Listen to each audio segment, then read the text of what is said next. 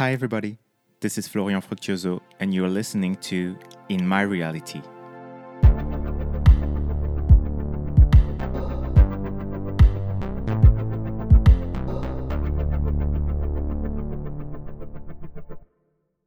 Today is an introduction to In My Reality, so I really wanted to take the time to introduce myself and explain you what this is all about. And I'm going to start with a little story. I live in Australia at the moment, and in front of my bedroom window, there's a beautiful tree. Every morning at 5 a.m., a bird lands on a branch of this tree and starts to sing. I can tell there's the ritual here. I don't know who it is calling, but it's definitely a calling. It is happening every single morning. This bird has a very high pitch, and the tree is so close from my window that it sounds like it is in my room. At first, once I was awake by the singing, I couldn't go back to sleep. 5 a.m. is not too far from the time I usually wake up, but most of the time I do need the extra hours. All of these are the neutral facts, the context, and the trigger. Now, let's take a look at my reaction. I may be someone who constantly look for the positive everywhere, but it doesn't mean that I'm Cinderella and that I can be awakened by Mother Nature fresh and ready. So obviously, the very first days, I got mad. And I did something that a lot of us are doing. I waited for a solution to a problem while staying mad. Breaking news, it doesn't work like that. And I already knew that. So the first thing I needed to do was to stop being mad. Easy to say though, but I had resources, starting with a little reality check. I might have been home, but the bird was home too. It was its time, its spot, its tree. I had no right to be mad at it. Of course, I had to breathe through this, but eventually the frustration decreased. This is when the concept of my reality is going to start to make sense. Hopefully. My reality is a reflection of what I can control and what I can't. And this reflection will be different depending on if I focus on one or the other. In this case, I could have focused on all of the things I could not control the bird being here, the tree being here, the bird coming at this time, the bird singing. In this reality, the only thing I'd be left with is more frustration, more stress, and less chances to sleep a little longer. I'm able now to focus on what I can control. Believe me, I haven't always been. So on the first days, I asked myself, what could I do? I could get up, or I could breathe a bit deeper and hope pretty passively that I would fall asleep again. I chose one of these two options at first, and no matter if I got the extra sleep or not, I can tell you that it was a better choice than being mad at a bird. And this is where it becomes even more interesting. We live in a binary society, a world full of boxes. But reality is the best tool to understand that nothing is truly binary. Here I had two options. But after a few days, I asked myself if there wasn't a little something more I could control. And I decided to use my imagination. Now, I could have told myself, the bird is not here. But somehow, I still would have tried to control the bird. So, what I started telling myself is, I don't hear the bird. I kept repeating that to myself I don't hear the bird. I don't hear the bird. I don't hear the bird. Because by saying that, I was completely focusing on what I could control me. I kept thinking about all the things we don't hear naturally or subconsciously and those we don't want to hear, and I decided to focus on that. And believe it or not, but after a few breaths and repetition, I didn't hear it anymore. And the beautiful thing is that none of you can say otherwise, because it is my reality. And if it was your story, and that you kept blaming the bird and stay angry without even knowing that you could decide not to hear it, then that would also be your reality, and it wouldn't make it wrong and I couldn't judge it because it would be yours. That being said, my purpose in life being helping people feeling as good as possible in their shoes, what I could do is telling you that I had a similar story and explain you what I did with that. Then you would be left with the choice to create a different reality based on new information or to stick to your original one. Because at the end of the day, your intentions, your choices, the emotions you put under the spotlight, they shape your reality. How you want to feel shapes your reality at any moment of your day. And this is what this podcast is about sharing our stories, kindly questioning our intentions, calling ourselves out with love when it's necessary, and allowing our realities to shift when needed to improve our relationship with ourselves and with others. So, why in my reality? Because I believe that recognizing that our perception of reality is limited and finding ways to expand it is a pretty powerful thing to do.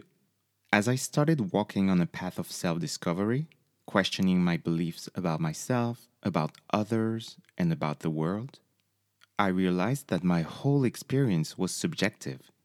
I realized that what was happening within me had an impact on everything happening outside of me, and that what was happening outside of me was meant to feed what I was already believing within the good and the less good. I realized that embracing that subjectivity was the best way to 1 take responsibility for my thoughts and actions and avoid being tempted to victimize myself. Two, slowly learn how to navigate through unpleasant emotions. Three, my favorite one, understand that everybody is going through the same thing and use that step back to cultivate compassion. And cultivating compassion will eventually lead to less resentment towards others. And if you don't believe that resentment is a problem and that we all carry a form of it in us, just open your social medias today and enjoy the ride. Okay, I said I was going to tell you more about what to expect from In My Reality, so here it goes. There will be a theme or two for each episode.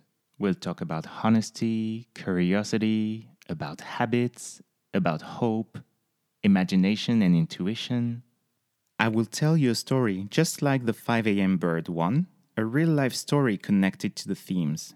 You're really gonna get to know me, I'm warning you. I will discuss the themes looking at possible misconceptions or imbalances in the way we are told to experience them.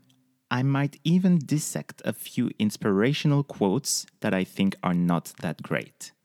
Yep, I do that. But that, my friends, is just the warm up. The real fun will start when I will share your words, your stories, your questions. Every week, I will announce the next themes and ask you to send me your real good stuff. Maybe the theme will be attachment, and I'll simply ask you what it means to you.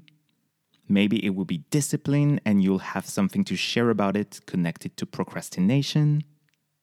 Maybe the theme will remind you of a situation in your past that you're still thinking about or even something tricky happening right now that you don't know how to solve. And maybe sometimes I'll give you homework to do. For example, going back to the morning bird, I could ask you to spot yourself getting mad at something you can't control and try to bring the focus back on what you can control. Maybe repeating a sentence like I did, or another trick you already know. If there's something you learn about my philosophy, it's that I think that yes, words and theories are great, but only practice will create real change. You see, I'm not a priest and I'm not a doctor. I don't hold any universal truth, but I know that what I can do is offering different perspectives.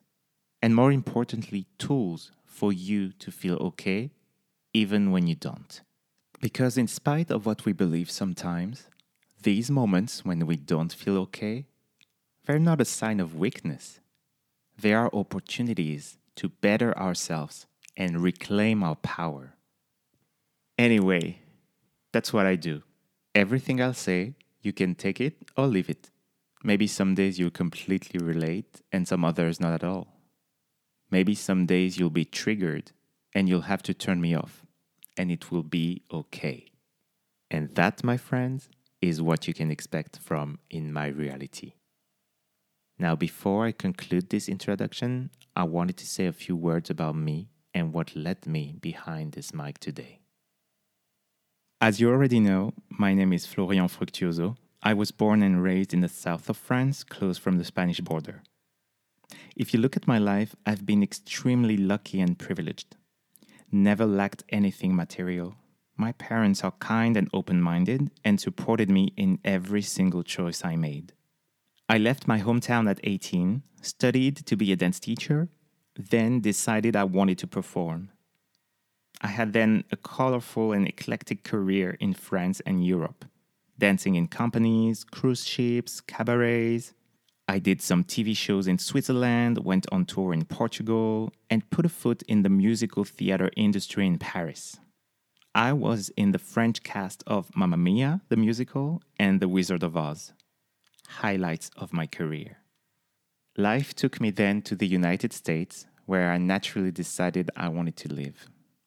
I didn't want to perform anymore and slowly transitioned from being an entertainer to becoming an educator, specializing myself in physical and emotional awareness using different systems and techniques I was trained in.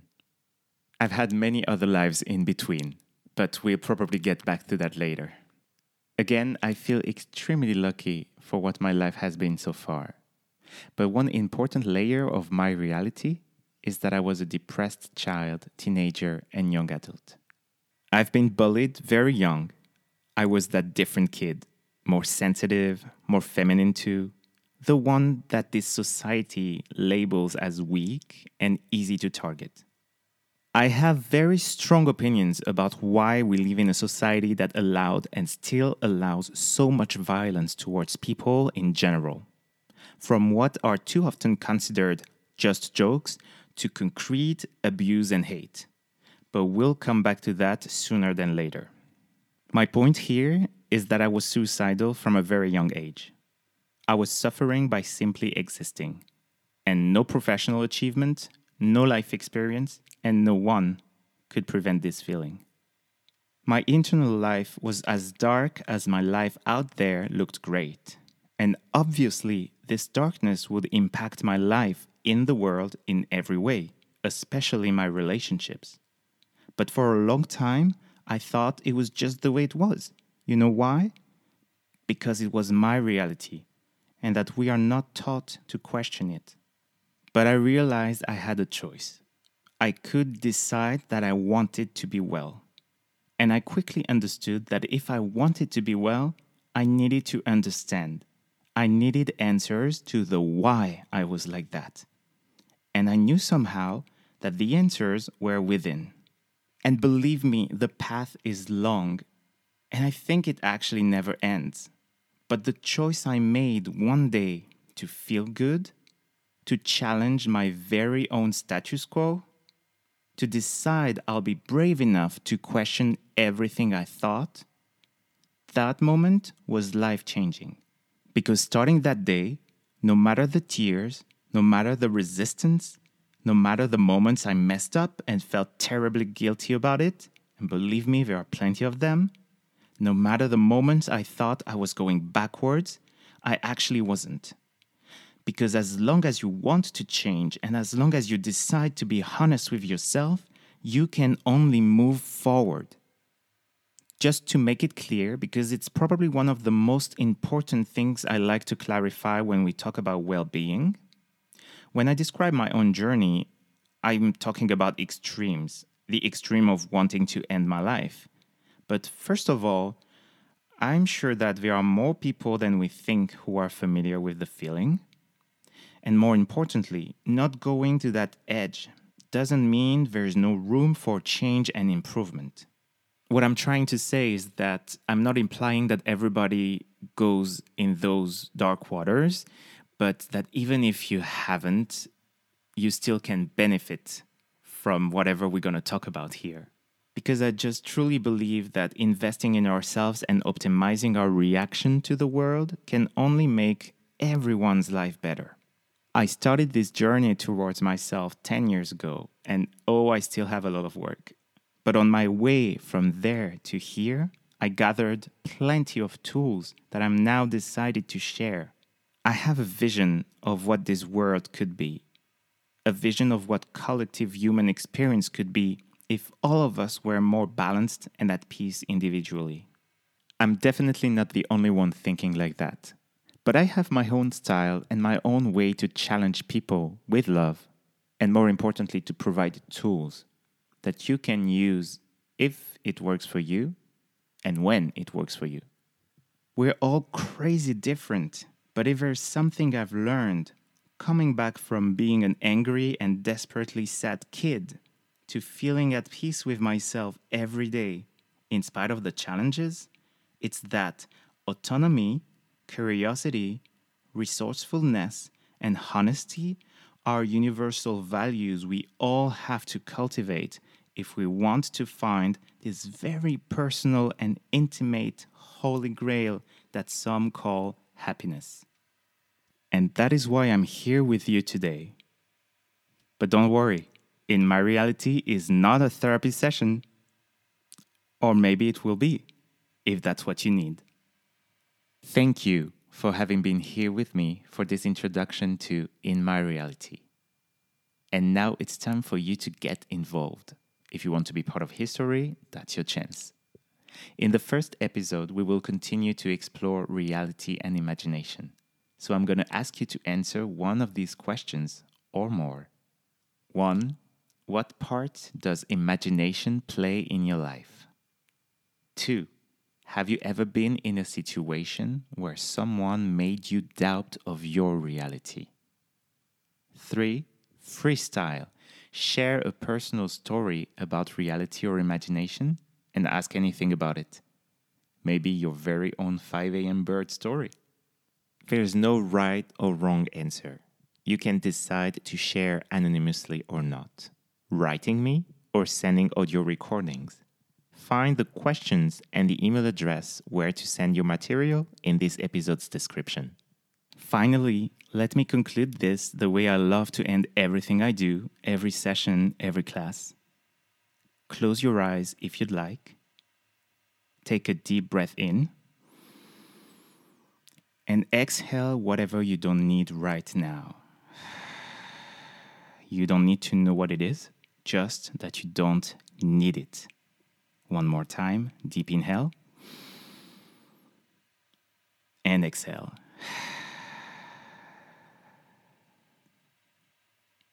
Thank you again, and until next time, be well, be brave, and be safe.